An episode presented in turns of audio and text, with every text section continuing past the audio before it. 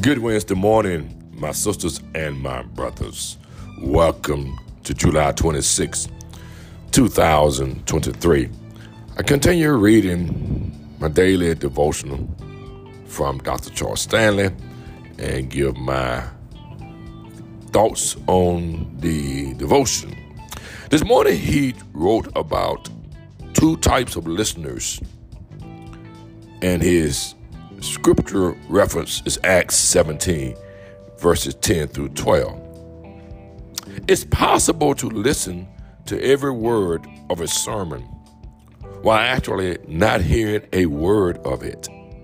Sadly, this happens in churches every week. Bodies may be in the pew or in the chair, but minds are somewhere else. In fact, Every church around the world has two types of listeners passive and active. Passive listeners are those who attend church, maybe even every week, but just sit in the pew and let their mind wander. They watch people, notice how others dress and act, socialize with friends, and make lunch plans. They don't go to church to hear from the Lord, but show up out of habit or because the simple act of going makes them feel better about themselves.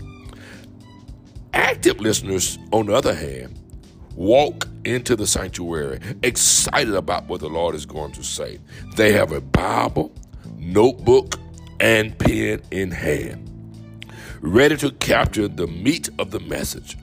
They jot down as much as possible, trying not to miss a single point of the sermon. And as they listen, they ask themselves, how does this apply to my life? It's amazing because on our um, programs, we have key points, lines written, and then at the end, we ask, how does this apply to my life? It's important that we make a connection with the message as it pertains to my personal walk, your personal walk with the Lord. God communicates in many different ways. And when He speaks, we should do our best to listen actively. Of course, we all have days when we're less focused. So if you find your mind wandering during the worship, Ask the Lord to refocus your thoughts and help you tune in to what He is saying. Now, one of the things that I realized that I take copious notes when others are preaching and when people and during Sunday school when I'm being taught but I have to discipline myself to go back and relook at the message, the key points, so that I don't lose those points. Powerful messages, powerful teaching, and I want to utilize and put some of that into my tank, if you will, so that I have a great understanding. I have a great revelation here.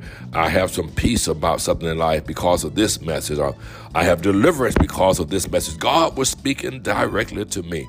We should really see church and worship as an opportunity to learn and grow and build on our spiritual journey.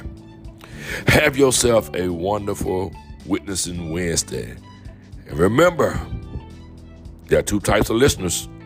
Do you hear me this morning in this podcast? Are you actively listening or are you just pressing the button as a routine matter each day of the week? Be hearers and doers and active listeners of God's holy word.